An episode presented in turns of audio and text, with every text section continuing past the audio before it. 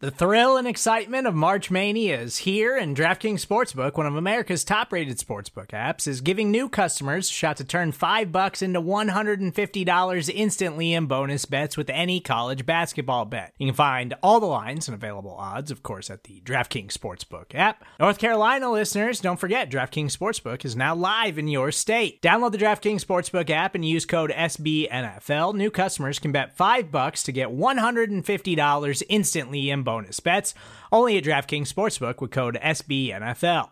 The crown is yours. Gambling problem? Call 1 800 Gambler or in West Virginia, visit www.1800Gambler.net. In New York, call 8778 HOPE NY or text HOPE NY. In Connecticut, help is available for problem gambling. Call 888 789 7777 or visit ccpg.org. Please play responsibly on behalf of Boot Hill Casino and Resort 21 plus age varies by jurisdiction. Void in Ontario. Bonus bets expire 168 hours after issuance. See DKNG.com slash B ball for eligibility, deposit restrictions, terms, and responsible gaming resources. Welcome, one. Welcome, all. It is Tuesday, November 1st, 2022, 5.04 p.m. Central Standard Time. Not 7 Central Standard Time, but uh, the World Series is on. We want to be um, respectful of that for a lot of people. We know that, you know, we got a lot of baseball to watch. That includes myself. My Houston Astros going to take a 2 1 lead tonight. Obviously, my name is RJ Ochoa. You know me from all throughout the Blogging the Boys universe. This is the Blogging the Boys Roundtable streaming live on the Blogging the Boys YouTube channel where you can watch it live or watch it after the fact. You can also listen to the Blogging the Boys podcast network, and the episode is available there for you uh, at your own convenience. You can see, hear, read all of these fine gentlemen all across the Blogging the Boys universe. We start first with our 12 o'clock position coming in at six foot one. He runs a 4 2 40 yard dash. The one and only Tony Catalina. Which of those was a bigger lie? The six foot one. I'm about five six, so. Do you think you're fast? Is what you're saying? oh, I don't know. No. Oh, I'm, I'm just saying. slow and short, so the Just putting that out there. Uh, coming in on the top right corner of your screen, he has not shown up for a roundtable in quite some time, but he was very passionate about this particular one. In fact, he threatened to exile Dan Rogers from the continental United States if he did not get to be a part of it. It is the one and only Tom Ryle. Tom, what is your favorite color? Green. Okay, your voice sounds very far away. So maybe work on that for the next time we uh, we come to you, Tom. uh, the aforementioned Dan Rogers. How would you have felt if you had been exiled from the continental United States, Hawaii or Alaska? Oh, well, I've never been to Hawaii, so you know, I, I think I'd be okay with it. Okay. Um, all right. Uh, I see Vince Young is at Game Three of the World Series. Micah Parsons also slated to be there. David Howman. Uh, which of those two players did you enjoy more at the collegiate level? Um, definitely Micah Parsons. Um, Even though he wasn't used the right way in college. You're so you're saying you enjoyed Micah Parsons in college more than you enjoyed Vince Young in college. I went to Texas A&M, and I know that that's the wrong answer, David. Well, I, I've I've never rooted for the Longhorns, so I, I can't answer Vince Young. Wow. Wow. Um, Kevin uh, asked Tom what you said your favorite color was, um, and he said green. Um, so an automatic. I, I'm not going to take points away from you, Tom, but I imagine the crowd will. Uh, they took points away from the next analyst we're going to get to, but I should say on the subject of points, AJ already gave David Howman seven points uh, to start. Kevin has taken five points away from David. Says Vince was awesome, uh, but Brandon, uh, Brandon Clements, uh, Icebreaker twenty one on Twitter, uh, you lost points for wearing green. Tom didn't do. I well, maybe Tom did. I can't tell. Um, there might just be some funny lighting. Uh, This but- is blue. um, you know, I don't know. But Kevin Brandon says minus five, Tom for green. Tom Green, a person in his own right. So things are getting really confusing here, Brandon. Yeah, hundred percent. I, had to wear orange tonight, but it's not for uh, Houston Astro colors. Uh, minus five uh, points. Yeah, Is it for the. Syracuse orange? Syracuse orange basketball exhibition tonight? So I'll be watching that while everybody else is watching the World Series. Wow. In case anybody wants to uh, take points away from Brandon, his favorite NFL player of all time, Donovan McNabb, I think. Um, oh, so- whoa, whoa. Marvin Harrison. uh, it is what it is. Um, I, are you talking junior? Is that just to be clear? I mean, like, or Uh, you can go I mean, way. Junior's, Junior's pretty darn good, but I mean, favorite favorite SU player of all time that I watched was Marvin Harrison for sure. Right on. Raymond Solis says Astros, so I love that. Um, and uh, yeah, we have some awards to give out, Tony, as I buy myself time to set the show up because I was late. Uh, what award are you most looking forward to discussing with Dan Quinn, positioned below you on the screen for the podcast audience? Yeah. Um, I, like talking about the team MVP. You know what I mean? I like I like talking about somebody that's uh you know, it's it's funny. This team is. I said it before. I didn't think they'd be six and two. So obviously, some people had to play well and step up. So I'm excited to, to talk about some positive things here. Mm, before we get into our awards discussion, we have a few bits of news and notes to start the show off with. And uh, Tom, we'll start with you, see if your audio uh, has been corrected or not. Uh, I'd say about an hour, hour and a half before we started streaming this live, the Dallas Cowboys announced that they have waived defensive tackle Trysten Hill. Hill, of course, their second round draft pick in 2019 uh, was a second round pick, but it was their first selection, as we all know, what with having traded away the first round pick for Amari Cooper the season prior. Um, this felt really obvious when they traded for Jonathan Hankins last week. What goes up must come down. They were going to have to make room one way or another, but Trysten Hill, the odd man out, Tom Ryle. Yeah, I I wasn't surprised terribly by it happening. Oh, so you know everything, Tom. Okay. All right. No, I said I wasn't surprised. And as the guy directly below me pointed out on Twitter, this just shows how deep that defensive line group is uh, for the Cowboys in the fact that, you know, Hill was having maybe his best season with the Cowboys. And I actually I think that's probably true. And yet they can move on from him and probably not weaken the team at all. Uh, it will be curious to see if they try to get him back on the practice squad or if he gets picked up by somebody else now that he's waived. Dan, Tom called you out. Um, do you think this is? We, we had heard a lot about Trysten Hill over the last few years. There was the uh, the infamous falling asleep uh, in the team meeting that Isaiah Thomas was a part of. I think it was Isaiah Thomas. Somebody correct me if I'm wrong on that. Uh, but um, he had kind of turned the corner, and it felt like nobody really gave him his flowers for that. He had a really great start to the 2020 season. He was lost in the same game that Dak Prescott was, uh, but I think he had just it, it was it was he was never going to come around that corner in a lot of people's eyes. Dan. Well, I mean, for starters, I am surprised. Uh, I I think he was a guy that we picked uh, could, would be a final roster cuts, you know, casualty. Uh, but after what we've seen this year, I mean, he's been playing well, as Tom said after talking about what I said, you know, he's the best season, you know, of his pro career. Uh, so uh, to me, I was a little shocked. So I, am really curious to know what is going on. I mean, you know, we were just talking about Gallimore, what's happening with Gallimore. We don't really know. So, uh, but well, we do know this: we can't have 14 defensive linemen. So the Cowboys are going to have to make some decisions along the lines. And I, you know, it the Cowboys are just really good. Osa's really good. You know, Bo's really good. And now we got Hankins in the middle there. So I mean, somebody's there's just not room for everybody. So I mean, Hill Hill was only playing 30% of the snaps anyway. So I mean, it's just I think it's they have to make room unless there's something weird going on that, that we don't know about. Mm. Howman, um, any thoughts? I mean, I hate to be that that blunt about it, but this is just kind of the Cowboys have a lot of depth. I mean, this is this is like I don't know anyone who's like really up in arms about this. This is kind of an obvious thing. He's in the final year of his contract. The Cowboys reportedly tried to trade him, but nobody was going to take him on, um, knowing they had half a season, you know, worth of Hill. You know, no, nobody was going to pay a lot for that. Is my point. Yeah, I, and I think uh, I, I, think what Dan was saying about how you've just got so many numbers on the defensive line is is absolutely right. And uh, obviously on the interior, but they're also close to getting Tarell Basham back. Um, and so, you know, a lot of people had said maybe they're going to try and trade Basham. Um, I always thought that was not the best idea because I think he's one of the better run defenders on the edge that they have, uh, aside from Demarcus Lawrence, who uh, I think is probably their best run defender. Um, so, you know, they they brought in Hankins to shore up the, the interior on the run defense side. Basham hopefully coming back and can help with the run defense on the edge and then it just becomes a numbers game. And you know, Osa and Quinton Bohanna have been playing great. And then it seems like you know each of the last two weeks they you know one week Gallimore was inactive. This past week Trysten was inactive. So kind of felt like they were choosing between those two. And I think you know they just looked at it as well. We have Gallimore on on a cheaper deal for uh, two years longer. Um, so we're going to go with that upside. Hmm. Brandon, there are now three players remaining on the Cowboys roster from their 2019 draft class Connor McGovern, Tony Pollard, and Donovan Wilson. Are any of them on this roster in 2023? If so, who? Uh, I sure hope it's Donovan Wilson. I, mean, obviously Tony Pollard. Wow, well, Brandon hates Tony Pollard. That is what he just no, said.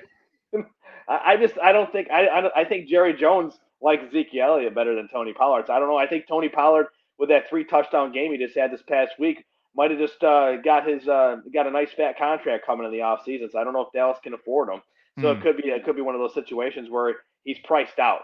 So I, I, would say Donovan Wilson would probably be the, the, most the most likely of the three. Would I like Pollard? Yeah, Pollard would be my first choice, but I think most likely Donovan Wilson. And to, to get back with uh, Trysten Hill, it's just I mean, he's had a good a good year, but it's it, it's strictly a, it's a numbers game. There's there's so much depth and and like we were talking about, Hankins just got traded uh, you know traded uh, you know to the Cowboys and uh, he's a big run stuffer. So there's just there's there's too many uh, too many mouths to feed in that that interior defensive line. So I mean, uh, wish him the best. You know, maybe he can come back afterwards, but I, I you know it's just a numbers game. It wasn't anything against Hill at this point because he's he's played some good football. Um, wow, no love for Connor McGovern from you, Brandon. AJ uh, jokingly took away 10,000 points because you did not immediately jump to Tony Pollard, but Kevin gave you five points uh, in saying, I don't think we pay Pollard or Zeke next year. Um, once again, you can hand out five points at a time, loyal crowd. Um, they all go to our contestants. And at the end of this, we will hand out a BTB roundtable winner, somebody who has come oh so close, but not tasted one in quite a long time, Tony Catalina.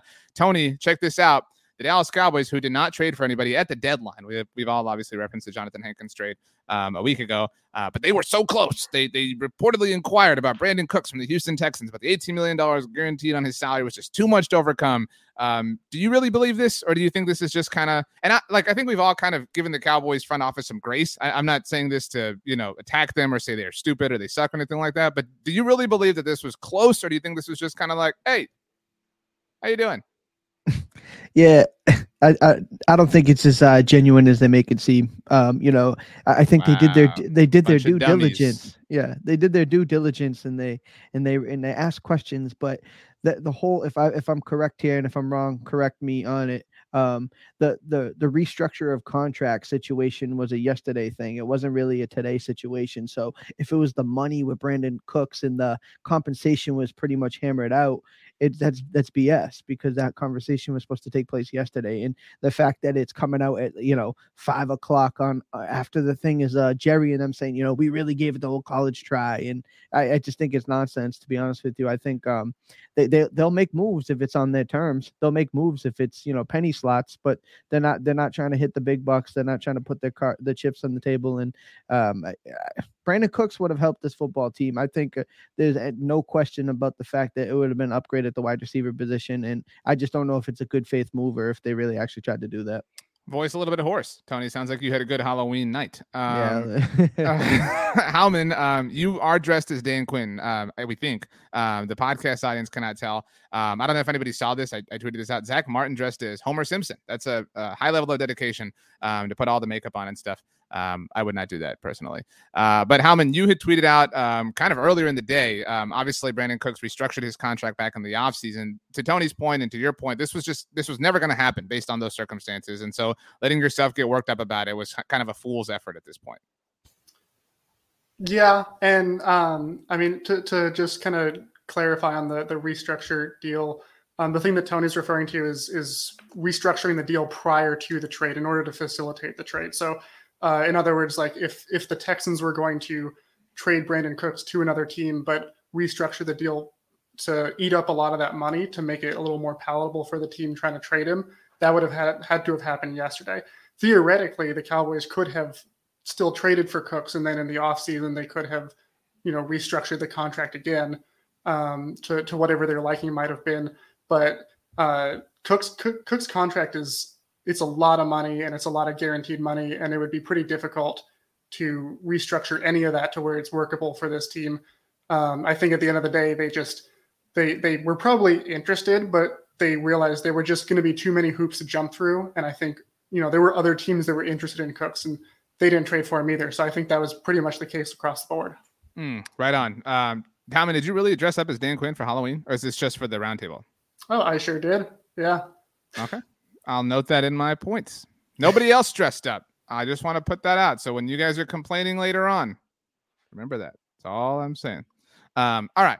It is now time for um, the title of this episode. We're here for bye week awards. We're going to have an article about this later on over the week at bloggingtheboys.com if you want to see everything, what it is. Um, we have asked all of our staffers uh, to pick out some awards, pick out some people. We're going to go through the exercise here right now. They've all already given the answers, and I have them. So if anybody lies, I can prove it to you. that they are, are full of it. So all of you better remember the things that you documented a, a couple of days ago. Tom, I see you concerned. So um, you know, just worried about you. That's all I'm saying, man.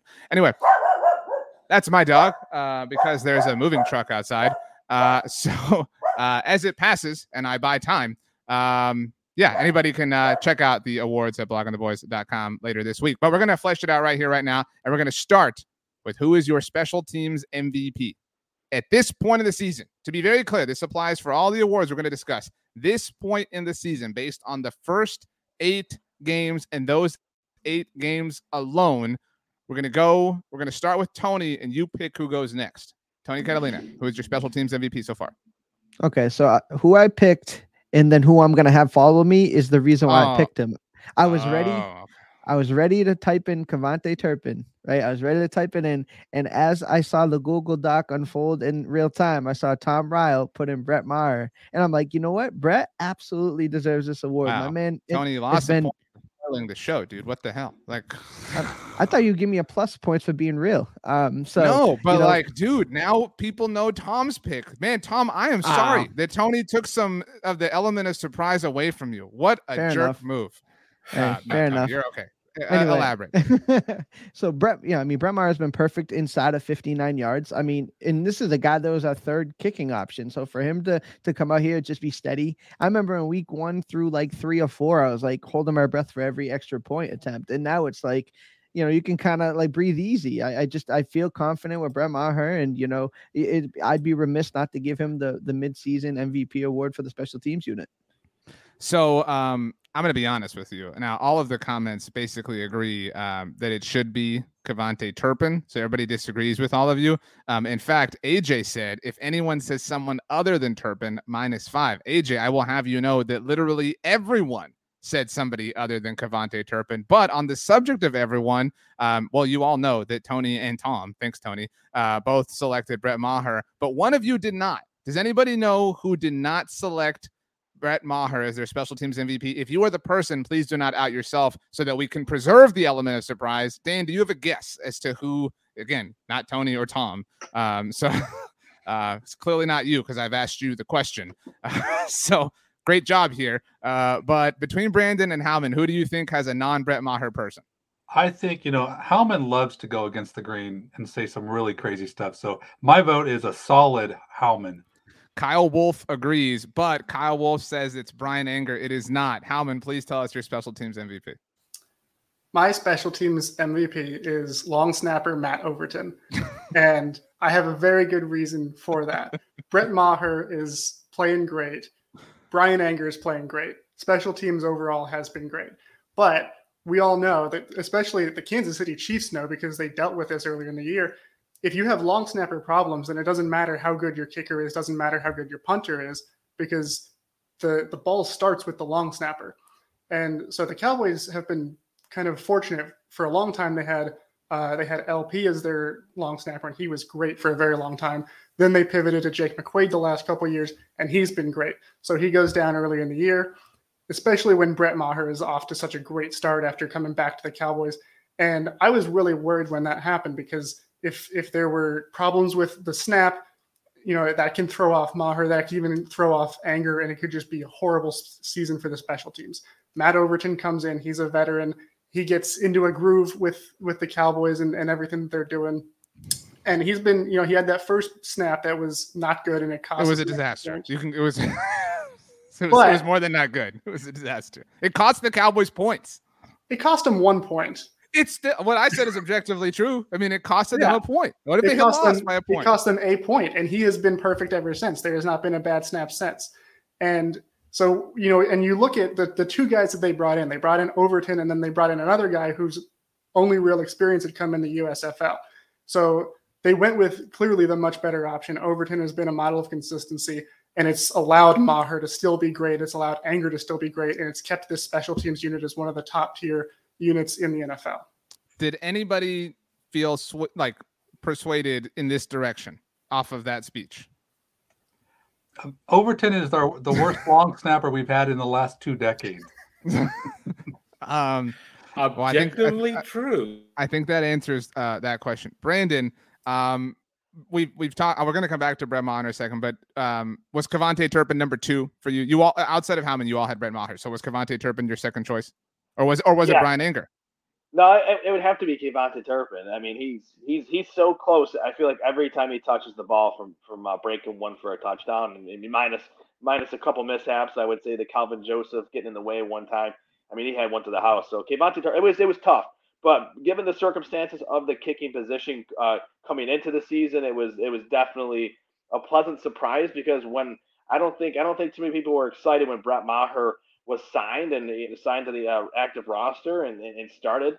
So to me, you know, he's played so well. I don't. I mean, he's missed what uh, two two kicks. I think they were what fifty nine apiece. So I mean, inside and he had he had the blocked extra point too. Just to, and that it's not his fault. I mean, it's block, right? No, yeah, but not his fault. But at least he at least he was the only person on the team that re- remembered the ball was live and he made the tackle and saved points on that. So I will say. Brett Maher's had a pretty darn good year in his career year. So good. Was that was that Overton's fault?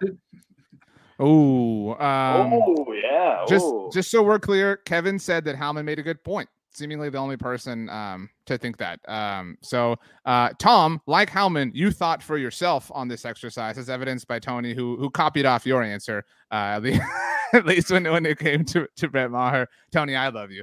Um, but um, Tom, so so of your own volition, you went Brett Maher. Um, is that a testament to incredibly good luck from the Cowboys that uh, you know, on their third try, we forget this was their third option. They wanted Jonathan Garibay to be their kicker and Lirim Hajrullahu to be their kicker. Those did not work out. So, what an incredible stroke of luck that Brett Maher is here, and we're all giving him, you know, all these flowers.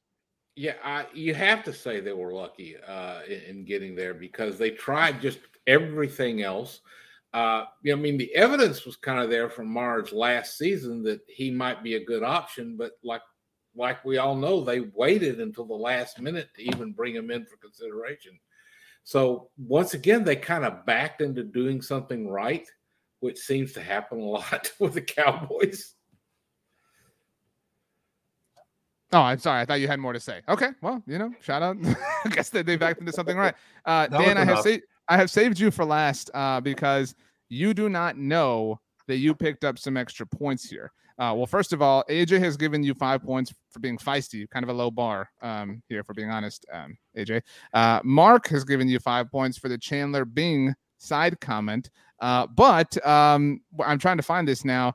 Uh, somebody said this. Uh, where did it go? Uh, as I buy myself some time to find it. Here we go. Ron the Don said, if we're talking about Maher, you have to say money Maher. I'll give three points to everyone who does this everyone's answers in the Google Doc, except for Howman, obviously, just wrote Brett Maher. Dan did right, Money Maher. Uh, so, Dan, you picked up a surprise three points. Um, do you feel incredible for doing that? Did you do that on purpose? Did you play to the crowd? I never play to the crowd. I'll tell you what, but we have to, you know what? I think it's really close because if, if Turpin would have maybe cut one way on a couple of his picks or didn't get, you know, knocked ran into by Joseph, I do think he go to the House, and then to, to, me, that's where my vote would go. But we cannot understate how well Money Maher has done because I mean, look, we couldn't ask for anything better than this, other than maybe making those 59 yarders. But but Jesus, I don't. I know that the Cowboys did get lucky with this, but they they tried to get a rookie, you know, and that's really you either have somebody that's good or everybody is just flipping a coin with their kicker. And the Cowboys uh, have been very fortunate with Maher. He's played really well. But I, I, did want to give a shout out since we're all saying basically the same guy. I, I do want to give, if, if, there was like a bronze medal, I would give it to Kelvin Joseph. I actually think he's done a really good job on special teams.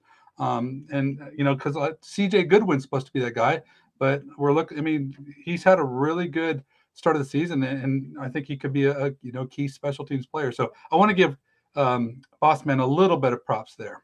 Um, the exercise of having each of you choose the next person to go is way too complicated in this particular game. Um, so sorry, Tony, that I set you up for failure in that sense. But you did help make the segment better. Um, it, granted, at your own expense. Uh, but thank you Typically for following do. on that sword uh, for all of us. Um, so the next question, uh, again, you can see all these at bloggingtheboys.com later on in the week because the Cowboys are on their bye. Uh, these are our bye week awards. I'm um, looking to make this an annual thing. Um, who is your defensive MVP on the Cowboys so far? Now, none of you know this unless you cheated, uh, but one person who, and, and, this includes all BTB staffers, not just the five of you that are here, um, did not have Micah Parsons. Everybody had Micah Parsons as the defensive MVP on the team to this point. Do does anybody think that person is here in this group? I hope not. they they are on our team, Dan. To be fair, like they're they're a BTB here. Uh, so let's let's be cool. Um, but uh, uh, does anybody uh think that they are one of this these? I, I'm not counting myself. I had Micah for what it's worth, but like any of you five. Was there any other choice? Um, so there were other BTBers who filled this out, uh, but um, it was not one of you five. Does anybody have a guess who the BTBer was that picked somebody? They picked Trevon Diggs, just to be clear. So it's not like you know they picked somebody terrible. I'm not going to throw anybody under the bus. yeah, I can't. I was really hoping somebody would have answered while the dog was barking. Thanks, guys, for for uh, you know picking me up a little bit uh, when I need some help. Uh, it was Sean Martin, uh, who is the co-host of Hidden Yardage uh, that you can listen to on Mondays here on the Blogging the Boys Podcast Network. Uh, he has not provided a blurb. I asked each of you to do this. Um, some of you have, some of you haven't. So extra points to those of you that have. Uh, but I mean, look, you know, if if we're if we're coming, we don't have to spend too much time on this one because like if we're coming up with a non-Micah answer, is Trevon Diggs the answer for anybody here? No, my second place is still Micah.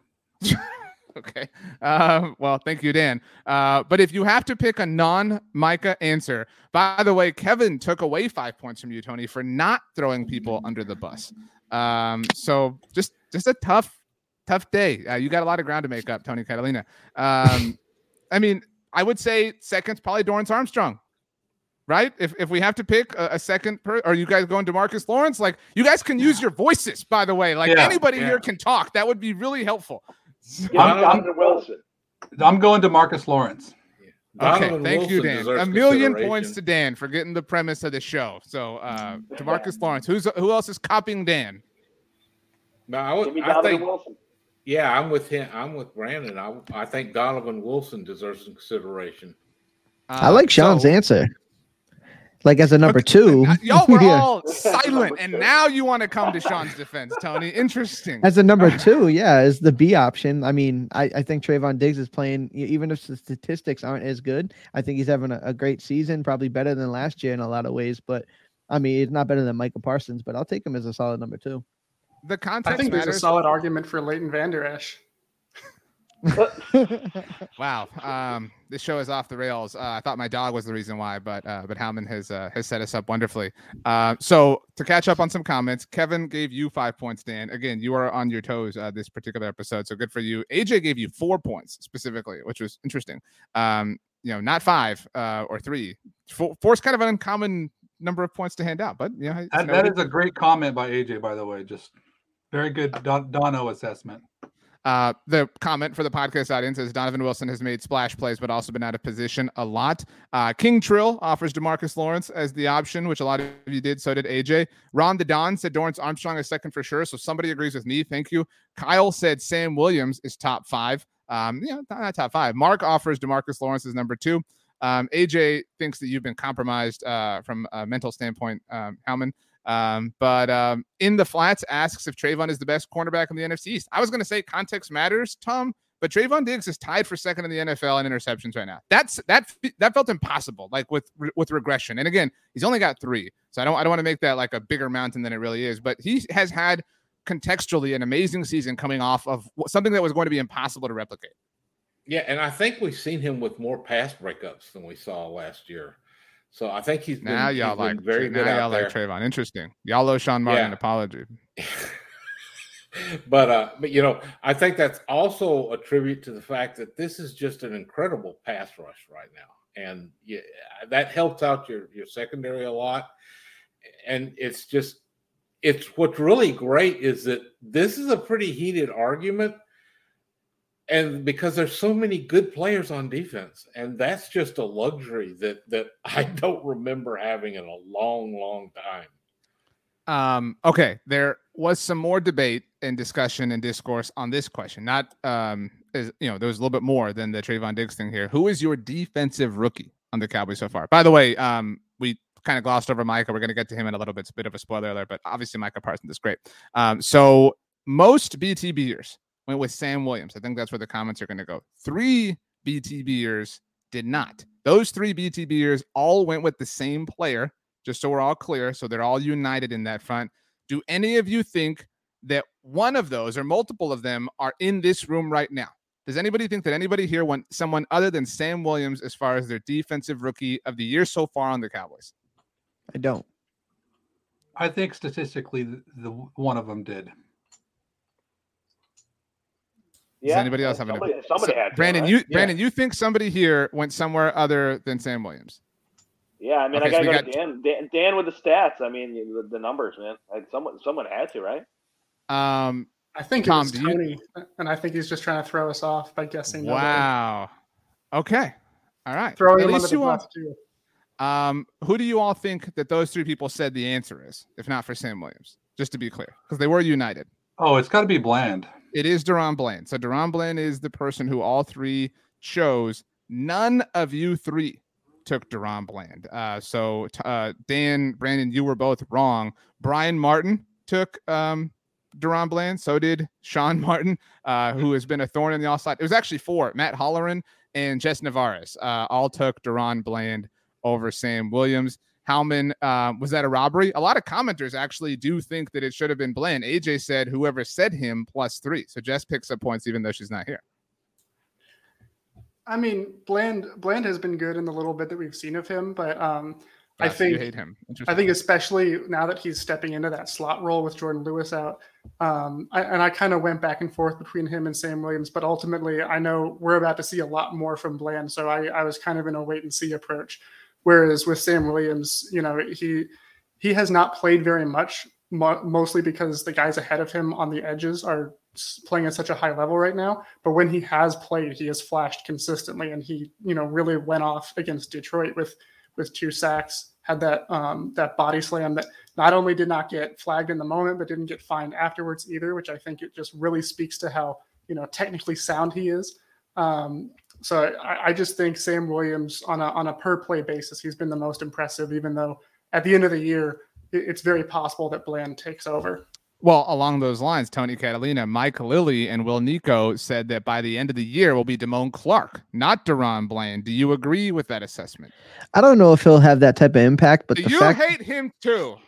but the fact that he's on the field is an absolute win for this organization and for him as a person. So I'm ecstatic. I saw. I mean, he went out there and played 50 percent of the snaps in a game that he was supposed to be supposed to be just doing special teams. So I think that was uh, awesome to see for him. Tom, you lit up when I said that Damone Clark could be this answer at the end of the year. Do you believe that's possible since Tony doesn't? Yeah, I do think it, it could very well be possible because if he can show that much potential in his first game after coming off of the injury, remember, uh, this is about the, the first half of the season effectively. And, I, you know, I'm thinking a lot of these could change by the second half of the season, one of them being special teams, because I think we yet to see KaVontae Turpin really unleash, you know, and if he does, then I think he could walk away with that one. And Damone Clark could very well break through with an outstanding because he shows an awful lot of similarity to Micah Parsons' game, uh, just in the little bit we saw. And I think that is going to be absolutely terrifying for opposing offenses. Brandon, do you hate Damone Clark the way that Tom and Tony do? Not at all. I I I, I love Clark. I think he's I, I- just having him play 50% of the snaps uh, this past weekend was a miracle considering the injury that he had coming into uh, into this you know into uh, that, that was discovered during the combine. So it you know and he was a second round grade and Dallas gets him you know later on in the draft. I mean the sky's the limit for the kid, but I think we got to uh, kind of t- uh, you know kind of let's let's temper those expectations just a little bit. Let's let him get uh, get him into the flow of things. I think at this point, you say so far, it's been Sam Williams, but I think Common's right. I think by season's end, given the Jordan Lewis injury, I think DaRon Bland uh, will have something to say about that. Mm. All right. Well said. Well done. Um, all right. I want to remind you all we have uh, three more categories to get to. I'm sorry, four more categories to get to. We have offensive MVP, offensive rookie, most improved player, and uh, the MVP right now, uh, like general MVP. Like I said, we're going to talk about Micah Parsons in a little bit, little bit, little bit of a spoiler there. But I want to remind you all that the duel option does exist here on the roundtable. We haven't had a duel in a very long time. You can duel a competitor uh, to steal all their points if you'd like um, here on the roundtable. So uh, remember that, Tony. You're losing points kind of left and right. Like just you might want to consider the duel. That's all I'm saying. Uh, crowd not a fan of what you're doing. Uh, who is the offensive MVP on the Cowboys so far, Danny Phantom? So that you are all aware. Um, this had the widest variety of answers uh, of every single question that we asked um, here uh, among BTBers. In fact, I'm seeing Tony, Tom. Um, yeah, there are a number of different answers, a number of different directions. So I'm not going to ask you to guess on this one. Dan, who's your answer? You know, this is actually kind of hard because there's just not a lot of great players on offense so far. Wow, this season, in yeah. my opinion. But uh, you know what? I actually I I had I have to give it to to Pollard because I really think that you know just watching him closely, he's just he's he is I think he's a real player. I, I used to think he that he's kind of he benefited from always having fresh legs and that you know he's puts in a situation where Zeke wears defensive down and he does have speed and those those are real things. But I always thought he was just kind of a a benefit of the circumstance. And that is no longer my belief. I mean, I'm watching this guy. He's so good at he has great vision, which is why he was phenomenal at Memphis as a as a kick returner. But he has those those really quick cuts, and then that burst through those cuts. And and anybody trying to arm tackle him, it's not happening. I mean, similar to Zeke, he he, he gets three or four yards as he's falling down. So he's plays with the same level of physicality. I think he's a special weapon. And as much as I've been a huge Ezekiel Elliott supporter, you know, for all these years, I I am now thinking like Pollard's with the guy. He's the he's the piece that we need to have. Um, so Pollard gets he gets my vote. When you need mealtime inspiration, it's worth shopping Kroger, where you'll find over 30,000 mouthwatering choices that excite your inner foodie. And no matter what tasty choice you make, you'll enjoy our everyday low prices, plus extra ways to save, like digital coupons worth over $600 each week. You can also save up to $1 off per gallon at the pump with fuel points. More savings and more inspiring flavors make shopping Kroger worth it every time. Kroger, fresh for everyone. Fuel restrictions apply. Another day is here, and you're ready for it. What to wear? Check. Breakfast, lunch, and dinner? Check. Planning for what's next and how to save for it? That's where Bank of America can help. For your financial to-dos, Bank of America has experts ready to help get you closer to your goals. Get started at one of our local financial centers or 24-7 in our mobile banking app. Find a location near you at bankofamerica.com slash talk to us. What would you like the power to do? Mobile banking requires downloading the app and is only available for select devices. Message and data rates may apply. Bank of America and a member FDIC. Um, a lot of people agree with you. The Derek J Network says TP for team MVP. Again, this had the widest variety of answers uh, among all BTBers. Um, obviously, Pollard would be most heavily in competition with Zeke Elliott, not to incite anything. Uh, one BTBer did take Zeke. Do any of you think it was any of you? No. It was Jess Navarez who took Zeke Elliott. Um, just so we're all clear here. Um, now, I do want to get to one thing because um, I want to kind of go through all the different answers. Uh, Dustin Garland says Cooper Rush was the first half MVP. Kevin says it will not be the same at the end of the season, but Cooper deserves it at the halfway point. Did he play lights out? No. Did he win us four to the five games when we thought the season was over? Yes. Do any of you think that anybody gave Cooper Rush that credit? Maybe one person. Nope. Nobody did. Nobody's uh that humble, I guess. Um, Johnny Boy says, hold on. Tony P is by all means elite, but the stability that Zeke brought was the difference maker. Tony, you answered Tony Pollard as well. Um, can you I guess, answer why Tony deserves it over Zeke. Again, understanding that nobody's taking any shots here, uh, but why you're picking Pollard to be MVP at this point. Yeah, I mean, I think it's well documented. I'm a Ezekiel Elliott guy. I think this uh, obviously has tremendous value, and what he can bring to this team is, is, is super important. But Tony Pollard has been that guy that we were supposed to, and we've all been fed since the season started. Like, okay, we're we're missing some weapons. You know, we need other guys to step up, and Tony Pollard has been that guy. Um, he's only getting 9.5 carries per game compare i mean obviously that average is skewed with him getting 14 last week but beforehand i mean he was getting you know 10 you know less than 10 carries a game. He's still being impactful. Um, i think he's just that juice that kind of you don't forget that we don't have like a real i mean noah brown is fine and i you know spoiler noah brown will be brought up later but I, you don't have that true bona fide like scare you type of number three wide receiver but tony pollard is able to um, kind of curtail that or kind of get you to forget about the fact that you don't have as many wide receiver options as last year. So Tony Pollard to me has been he's done everything and more that this team is needed from him. But you know that's my first half MVP on offense. Tony, we're gonna start calling you LeSean McCoy with all the spoilers that are happening around here. All right. So Are you Howman? Uh, do you know the LeSean McCoy reference? Because you're not a movie person. So no, I'm not. so um, uh after Avengers Endgame. Am I correct? Anybody can can fact check me here. Um, there was a big reveal um, that LeSean McCoy got to see the movie early and then tweeted that out and like ruined it for like millions of people. Um, so thank you for telling us that Noah Brown is going to play a part in the future exercise of this episode, Tony. The duel is your friend on this episode, Tony. I will just say that. Uh, Brandon, you also you're the only other person who answered Tony Pollard here. Just uh, as a that that's how you do the spoiler, Tony. Uh, but um, who was who was second place for you, Brandon? Who who did Tony Pollard just edge out? I mean it's tough. I mean the offense hasn't been you know that great all. A lot of hatred so happening here. You guys hate this team. Go root for the Eagles, guys. I'm, Seriously, I'm keeping it real. You know, I, I I mean if I had to pick somebody else. I, honestly, it, would probably be CeeDee Lamb, and I'm not really that confident about it, to be honest with you. I think Tony Pollard's just been, to me, he's been the best offensive player. He's had over 80 touches, and he's second in the league in in uh, yards per carry, and he's you know he's having a great season. He had three touchdowns this past week, so like I think what 20 almost 20 percent of his touches resulted in a touchdown this past week. So every time he touches the ball, it's it's electric. So. I mean that that's it's an easy choice for me, given the circumstances of what, what we've been dealt since uh, since week one nobody took CeeDee Lamb, just so we're we're clear for the record, which is a little frustrating. But um, Tony, both Howman and Tom agreed on their offensive MVP so far. Who do you think they took? Mm. It clearly wasn't um, CeeDee Lamb. I will tell you it wasn't Noah yeah. Brown. Um, yeah. so who do you think they took?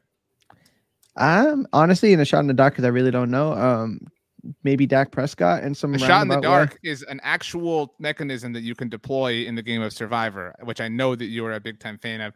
Uh, Brandon, who do you think Howman and Tom took? Ooh, um, probably Zack Martin. I'm just, just, just the comments. The comments are begging for Zack Martin. Danny, who do you think they took? Well, I think Tom would take Zack Martin, but um, I have no. It, I have, it could be a Peyton Hendershot for Howman. I mean, Howman, please please tell everybody who you and Tom picked. Dak Prescott. Uh, Tony was right. Um, and you know, I, I kind of went back and forth over whether I could really pick him since he's only you know played in two full games. Was this um, the like the Peyton Manning should have won MVP in 2011 argument? Like by not being there, he proved his value type thing. No, no, it, it wasn't that. Especially because the Cowboys, you know, they had a winning record without without Dak. But for me, it just came down to, you know, we, we've only seen him for two games. So you can say, like, you know, we still need to see more before we really lose our minds. But the Cowboys offense has been so much better since Dak came back. Um, you know, but, but when when Cooper Rush was in at quarterback, the Cowboys were 20th in offensive EPA per play. In the two games that Dak has been back for, they're now third in those two games in in EPA per play. So they they've not only gotten better, but they've gotten dramatically better. And the one real difference has been Dak Prescott. You know, after all the talk in the offseason about, um, you know, Dak has to be that kind of quarterback that can elevate the players around him. Uh, two games in, it's looking like he's doing exactly that. And he got off to a slow start uh, last week against Detroit, but they were great in that second half. And in that half, and then including the Bears game, they've scored touchdowns on nine of their 14 drives, not counting the drives where they took a knee at the end of the game. So they've gotten significantly better at scoring. They've gotten better at scoring touchdowns because with Cooper Rush, they were settling for field goals all too often. And I just I look at that and I say, sure, it's only been two games, but he's already proven his value to this offense. He's already proven his value to this team. They can actually go and score points with some consistency now. Tom, Kevin um, took away five points for the answer of Dak. Talking to Howman, but you also signed up for Dak here. Um, Rob also took five points, so a total of twenty points taken away with one answer. Pretty, uh, you know, record-breaking moment here for us. Um, what do you have to say to people who disagree with you and Howman, Tom? This is just an entirely different offense, and what was stunning against Chicago was the efficiency they they did the first drive the Cowboys had the ball, and of course they scored on their first four drives. They took just a little over four minutes. All of the other offensive drives took less time. They were just slashing down the field.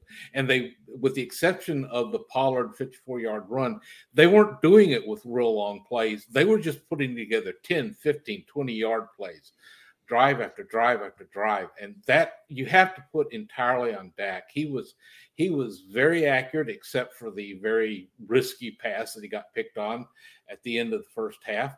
And he was he was moving the sticks. Uh, the Cowboys were nine for eleven on third downs, which is the best they have ever done since they've really been tracking that. And it's you know he just made this team entirely differently different. And instead of going into the bye week with you know maybe still struggling, the Cowboys are going to the bye week absolutely supercharged. And I'm just excited for what the second half of the season is going to be with Dak at quarterback. I do think the wide ranging number of answers speaks to kind of the frustration we felt on the offensive side of the ball. And to Brandon's point about like the fact that none of us like even want to make like a halfway inspired argument for CeeDee Lamb, like just sucks a little, you know, but halfway through, there's half of a season to go. Everybody be cool.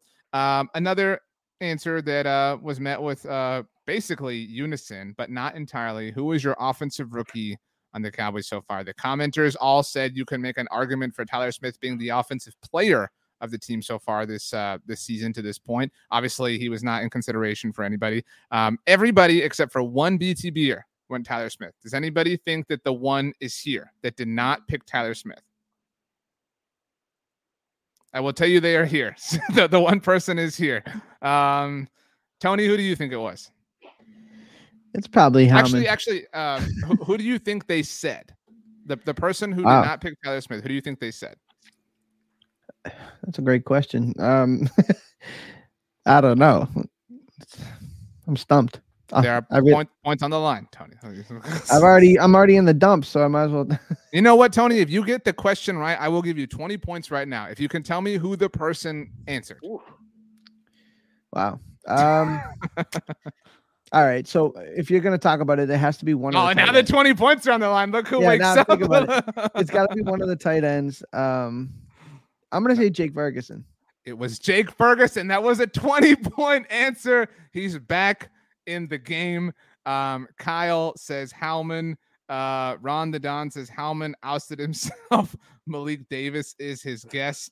Uh, it was David Howman who picked Jake Ferguson. Howman, we'll give Tyler Smith his flowers in a moment, but why? Why Jake Ferguson, who's been awesome, but over Tyler Smith? How? Well, part of it is is just that Jake Ferguson's impact has gone beyond the box score.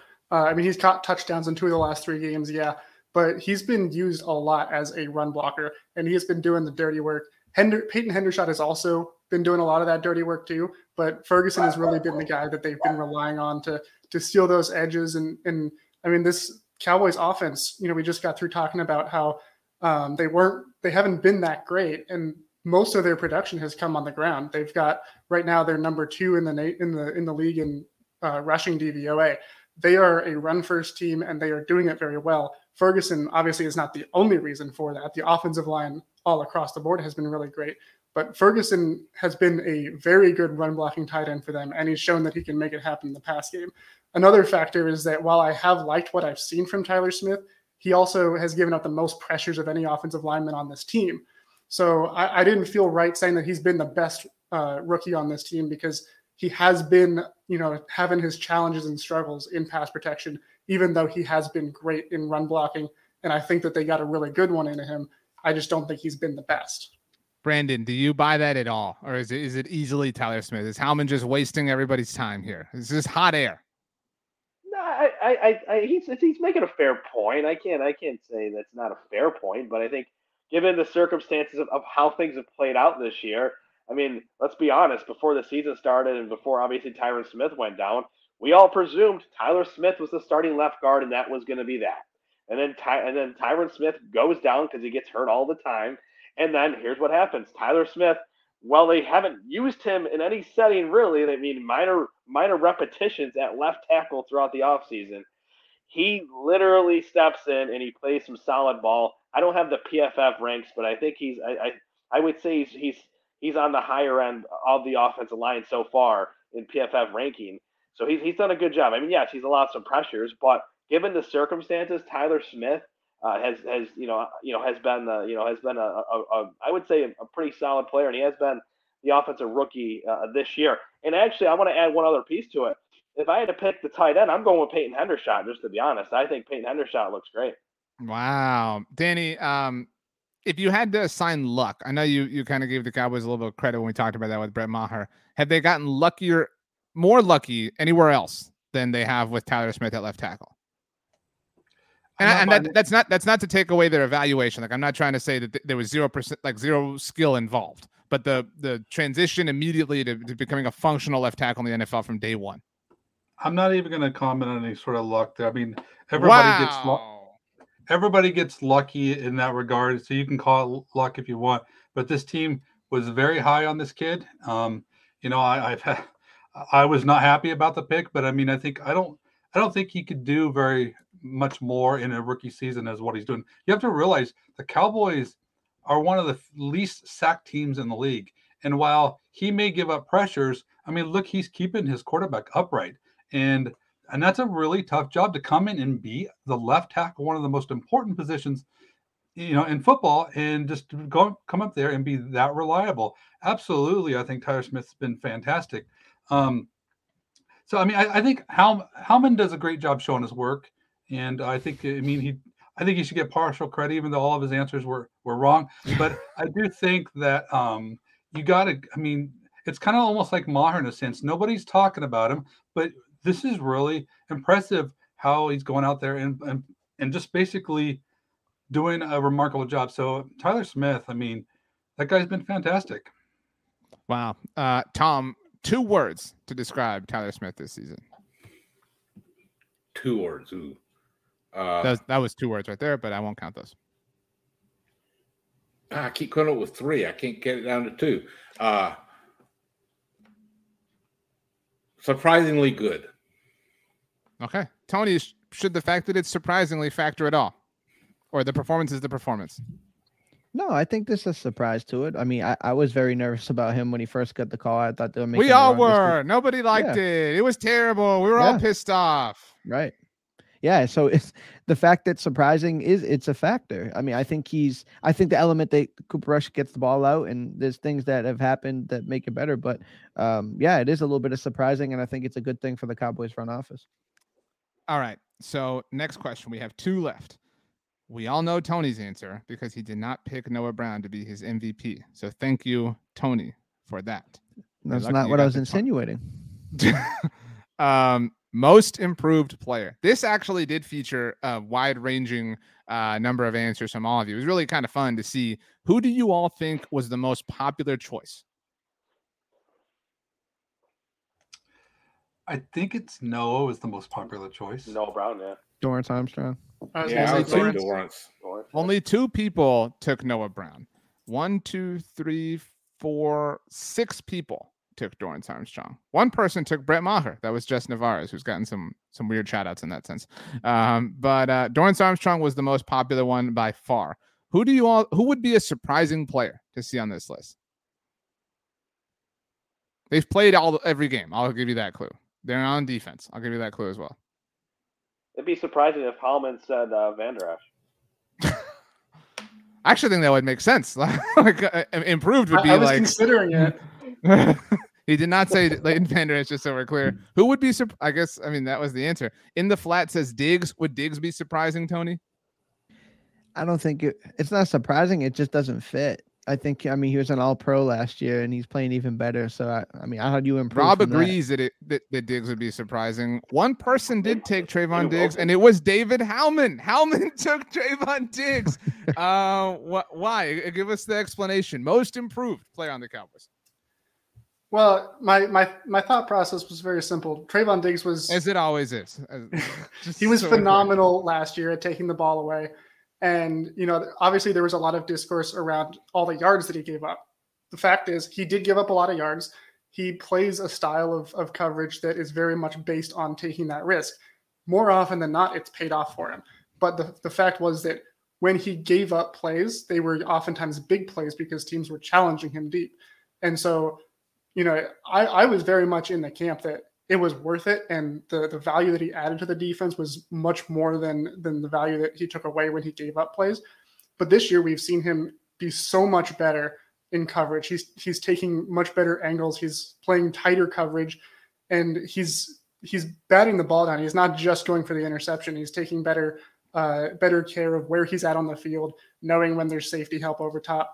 And I just think he he has made such leaps and bounds improvements from where he was last year. And he was already great last year, but he's made such an improvement that I think he's very firmly in the discussion of top five corners in the league right now. Howman, you put these glasses on and you just like are, are this character that people that you incite things with people. These are the latest comments. Kyle Wolf says, Love you, Howman, but suspect week on the roundtable. Kevin says, minus five, Howman. You started with he was phenomenal last year, so he can't be most improved. These are literally the three comments in a row. In the flat says, plus five, Howman. I agree. Diggs is a better player this year, hands down. So kind of a volatile subject in that sense. Uh, Rob says plus five for you. Uh, Ron the Don says that the Dan Quinn costume is really getting to you. Kevin asks if this really is you. Maybe this is like a Clark Kent sort of situation. Um, so, of the remaining four of you, two of you took one player, two of you took the other player. Howman, who do you think are the two players that your fo- your four cohorts were split on this evening? Well, I I just have this feeling that Tony took Noah Brown. um, I forgot all about that. It was really clever. Uh, okay, I, I don't so, I don't know where I'm where where that's coming from. So okay, two questions then. Who else do you think took Noah Brown, and then who do you think the other two took? Um, I think I think Brandon took Noah Brown. I think the other two took Dorance. Um, you are correct that the other two took Dorance. I will give you one more guess on who took Noah. So it's obviously down to Tom or Danny. Hmm. I think. I think Dan. It was Danny. Tony, Catalina, Danny Phantom took Noah Brown. Tony, you've been dying to talk about this as we we know we have known for a while. Why? Why is Noah Brown the most improved player for you? Uh, for me, with Noah Brown, it was we heard all the good things in Oxnard about how well he was playing. It looked like he took a leap, and it's you hear that a lot about certain players. And you know, we thought about that CeeDee Lamb last year. It's like, oh my God, like he looks like he's he's gonna take this opportunity and run with it like Noah Brown for what he's asked to do and be the number three wide receiver. While Cooper Rush was in there, he was that steady hand. I think you know Noah Brown was the type of player that was like almost like a de facto another tight end. He would motion in, he'd block, he'd do some gritty things for this team. He's actually showing a wide array of pass catching abilities. He's made big plays. he's shown to be a reliable target for this offense. And uh, I mean, even look at it last week, right? I mean, the Cowboys offense scored 49 points, but outside of CeeDee Lamb and Michael Gallup, no other wide receiver caught a ball. I mean, if Noah Brown was out there, that's another third option that you know Dak Prescott trusts. I mean, there's a there's argument to be made that Noah Brown is a Dak Prescott guy, and that's one of the reasons why he stuck on for so long. Um, but I Noah Brown has exceeded my expectations. I do, and I am still on the record that I wanted them to add another wide receiver piece. But that's more so like I just want them to take it over the top. And it has nothing really to do with how I feel about Noah Brown and his chances. Dan, Kevin says, I honestly don't know that Noah has improved as much as he has gotten chances that he hasn't gotten in the past. That's a fair argument that maybe there's just a higher volume there, which is why we're seeing what we are. That's a great comment. And in fact, I mean, I think actually that's true um, because we all know. I mean, we we know Noah is going to make the team, and we know why. You know, he does all those little things. You know, the inline blocking that he that he gives you. Um, but now we're seeing this new Noah Brown in the passing game where he's he's making some fantastic catches. He's not going down easy. He's getting extra yards. I mean, the only thing the guy can't do is hang on the ball when he's inverted. Um, but Brown has had a fantastic year, and I think that's kind of the biggest surprise. I think there's a lot of players that you can you can say that have like kind of taken that next level. And Diggs is certainly one of them. And um, you know, Armstrong to me, I I've always been an Armstrong guy, so to me, I'm not a real real surprised by what I'm seeing. But you look at Terence Steele has gotten a little bit better. Tyler Biadasz has gotten a little bit better. Dono, I mean, he's more making more splashier plays. So I think there's a there's a lot of players that uh you can you can give this to. I'm just going with Noah because I mean he's on pace to have Randall Cobb like numbers, you know, 2019, and and be that number three receiver. And that that's a big get for the Cowboys if they can get that kind of production from him. Aiden Davis, who you can hear everybody on First and Ten with Tony on Mondays, took Terence Steele, the only person who did. Nobody took Donovan Wilson, just for the record. Nobody took Tyler Biadasz. I know a lot of commenters uh, were wanting that, so um, shame on all of you. Um, Tom, you took Dorance Armstrong along with Brandon. I think that's the answer. Um, in fact, that was my answer. So obviously, um, it's correct. Uh, but I mean, he has, and from a narrative standpoint, Stephen Jones set him up really poorly, right? Like referencing the sack numbers last year. So he was kind of this like punchline, but Dorance Armstrong has just showed up and gotten to work. Yeah, and to me, just look at something that happened uh, just the other night when everybody was once again moaning about how the Cowboys lost Amari Cooper for nothing, and now they did. You know, that's okay. Like it, that's still yeah. true. and, but but he's out there lighting it up. When's the last time you heard anybody moan about Randy Gregory being gone? And that is largely, I think, because Dorance Armstrong stepped up and has just been really great uh, rushing the passer. You know that now they have depth. I mean, Dante Fowler all of a sudden is coming on really strong, but Armstrong in the first half of the season has been the bookend for DeMarcus Lawrence, and he has made it work. And I just like I did not see that coming. I was very nervous about whether he could step up and fill the role, and boy, did he prove that I had nothing to worry about. Brandon, did has the success that Dorance Armstrong had made you trust Stephen Jones a little bit more? Or are you just are you are you too burnt? Are you are you saying, hey, look, Dorance is great, but you know, whatever? Yeah, I, I, I guess I have to do whatever part. I, I would say this: I was never like I wasn't going to pound on a table for Dorance Armstrong. I thought he's I thought he was a solid player. I didn't think he was going to be every year, you know, double digit sack player. But you know, the first four years of the year, uh, four years of his career, he's had a, a, total of seven and a half sacks coming into this this season, and to already have five halfway through the year, I mean, I'm just glad things happened the way they did with the Randy Gregory situation with his contract, because at that point, if, if Randy Gregory's back in the fold, I mean, what what's what's the next move for Armstrong? So I'm actually really glad that he's got the the two year contract. I mean, he's you know he's got five sacks uh, through the first half of the season, and not only that, let's let's let's remember he's been impactful on special teams as well. He's done so much for this team this year, and I mean even the, you know you even listen to the broadcasters saying how much how much Dorance Armstrong has improved. He was a raw talent coming out of Kansas, and it's finally starting to pay off. And I'm not going to give too much credit to the Joneses. I'm not going to lie. I'm going to give more credit to uh to Dan Quinn. I think you know you got to you got to give Dan Quinn. You know you know I mean he gets a lot of love, but I mean Dan Quinn has shaped Dorance Armstrong into a, a, a, formidable player, and I think I think you know we're gonna we're not we haven't seen the best out of out of Armstrong yet. I think there's there's better there's a high there's a higher ceiling to this guy. Um, Dave Sturchio did not give us his answers uh, for this Google Doc. You totally can, Sturch, but he would like everybody to know that his New York Yankees got swept in the American League Championship Series against my Houston Astros. They're um, they're such a fraudulent team they couldn't even win one game after taking all those victory laps in June. Uh, so great job, Yankees. Good job butchering the contract situation with one of the best players in the world. Um, great job. We're all proud of you. Uh, finally, that brings us to who is the Dallas Cowboys MVP right now. Now, everybody took Micah Parsons that filled this out except for two people. Those two people did not agree on who they put on who they picked. So we have three total suggestions. Again, with Micah being the overwhelming favorite. I imagine all of the commenters are going to say Micah Parsons. Um, do we think that anybody here did not take Micah Parsons? Uh, if if they did, can you just bounce them just off the show? So I don't like to spoil things, as evidenced by my hatred towards Tony doing it. Howman took Micah Parsons, so we're all clear. Uh, I, I don't want anybody to like be worried about a wild card there. Uh, so do does anybody think that the other four of you took anybody other than Micah Parsons? Tom's giving it away, I think.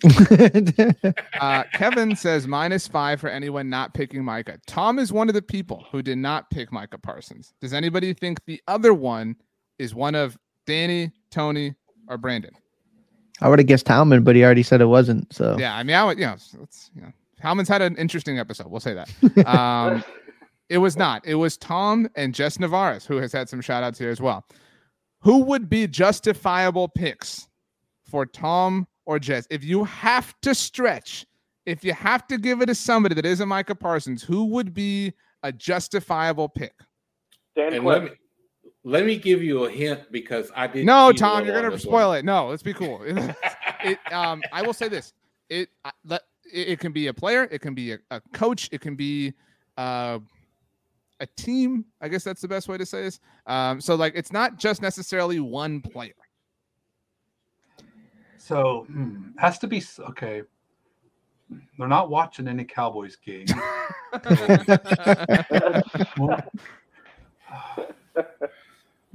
I think it's Sean Payton.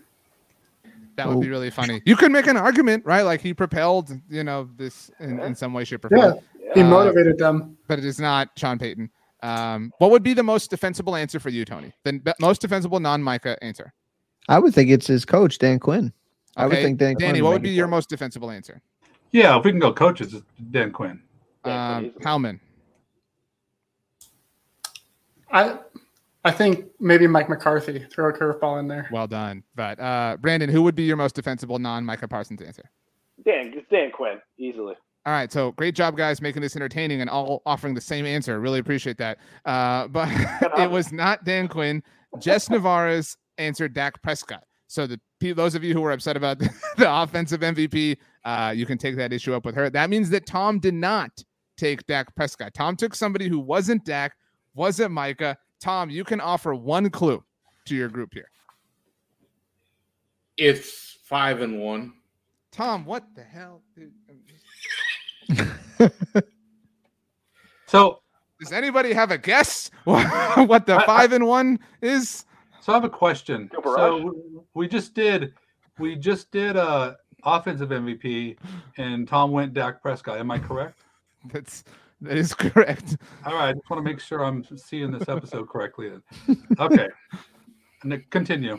Um, does anybody have a, a guess based off of Tom's clue? I'll just say Cooper Rush. Yeah, I don't know. That's that's what I'm going.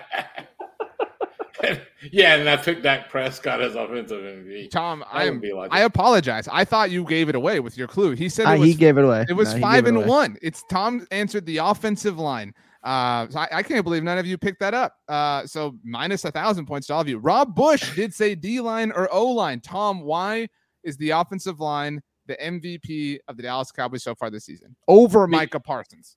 because going into this season, I thought their bungling of the offensive line, as in not going out and getting more help other than Jason Peters at the last minute, was going to torpedo this season. Uh, I, I just was dreading what was going to happen. I didn't see that things were going to work out. And they have performed so far above expectations. And it also just goes back to my my belief that the success of a, of a team starts up front uh, we, we knew that the defensive line was was supposed to be good, but when the offensive line has stood up, they kept Cooper Rush alive. Uh, and then you look at the fact that Tony Pollard has had some fantastic runs. Well, almost all of them have come behind some really great blocking up front. And uh, that I think, and there's also been some runs for Ezekiel Elliott. It's like the there was a comment made that you know there's there's plays where Tony Pollard goes out and gets a good chunk that Elliott would still have gotten 10 or 12 yards out of it. You know, it's just Pollard has that extra gear that seems to get him another 10, 15, 20 yards sometimes.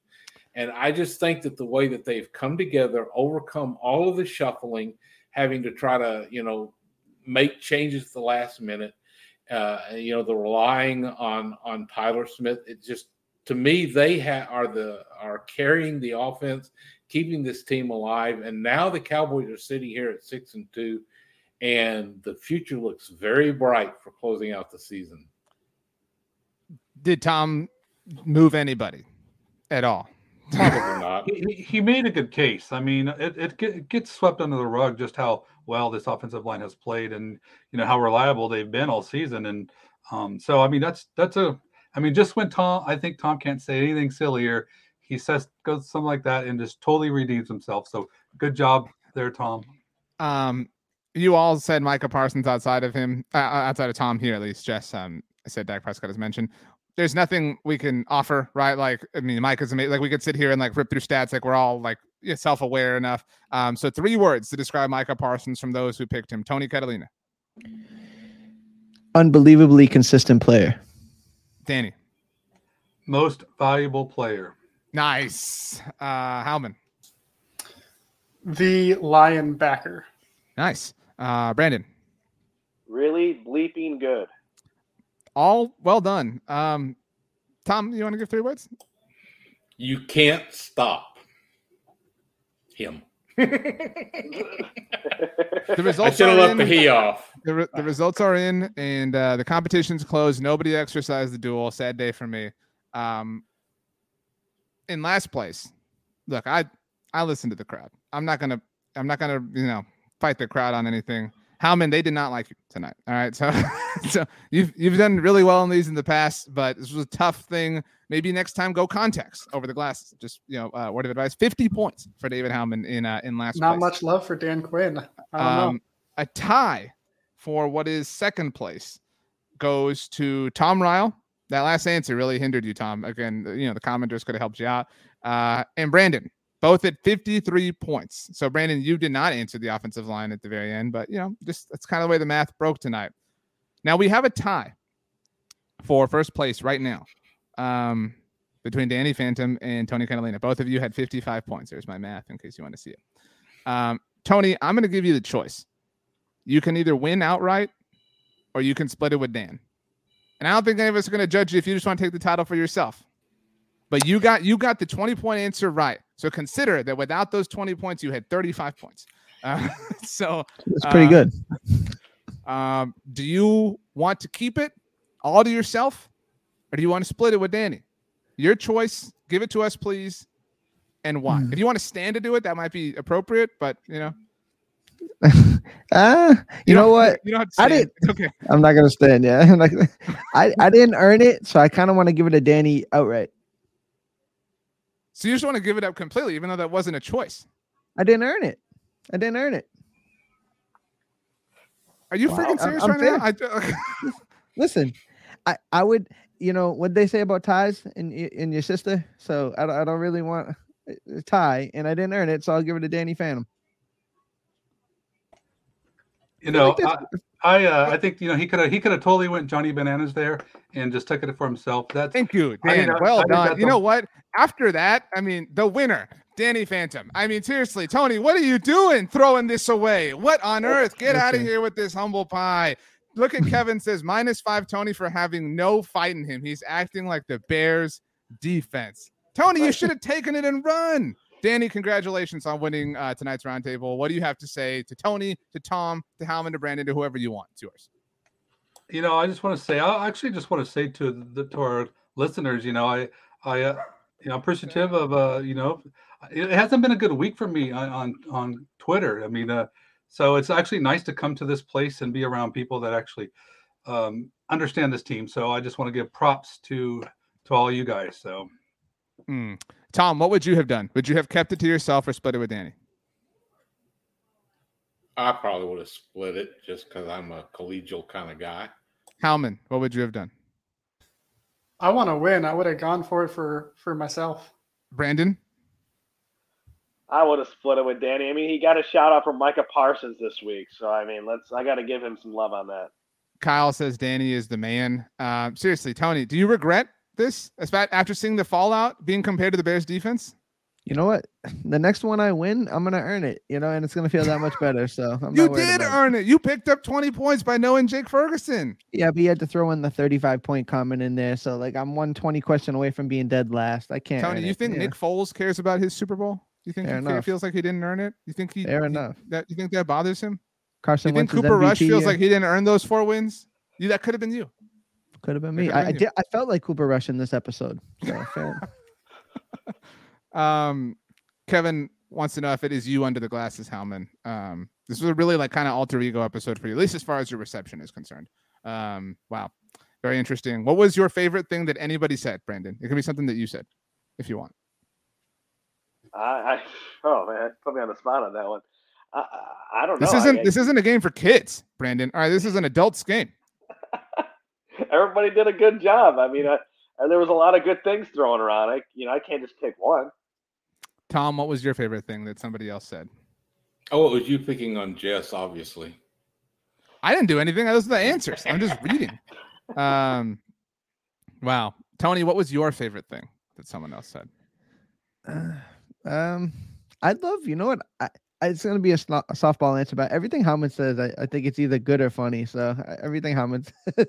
How do you feel about being such a lightning rod this evening, Howman? I mean, I'm I'm happy to be you know be a martyr this week. Stand Mm. up for you know the truth meritocracy. and you know people people were against Galileo back in the day. I, I feel I feel like I'm in good company. That's Pretty incredible. All right, Danny, you know the rules. As the BTB roundtable winner, you get to pick somebody who is not me to make a random noise as we leave. You also, if you would like, get to pick that noise yourself, or you can pick somebody else to make the noise. Um, so, how, how do you want to divvy this up? So, I would like Tony to pick the noise, and since Howman just you know showed up today with the with his Overton uh, comment, I think that uh, that was that was a snap right in the helmet. So I think Howman should have to do the, the punishment. Okay, Tony. Last time you were charged with picking a noise, it did Mhm. not go well. That's so true. pick something cool. You have a minute to gather yourself. You can solicit advice from Tom and Brandon if you want, but stick Okay. the landing. Tom Brandon, what do you guys think? we gotta make it a good one. There you go. A lion. Yeah. Give give me like a give me like a ferocious lion roar, like not some baby. how, about a- how about a sassy lion? Little sassy lion might not hurt either. give us a little give us a little attitude with that lion roar. Okay, well done, Tony. Well done. All right. All right. Sassy lion. All right. Arr!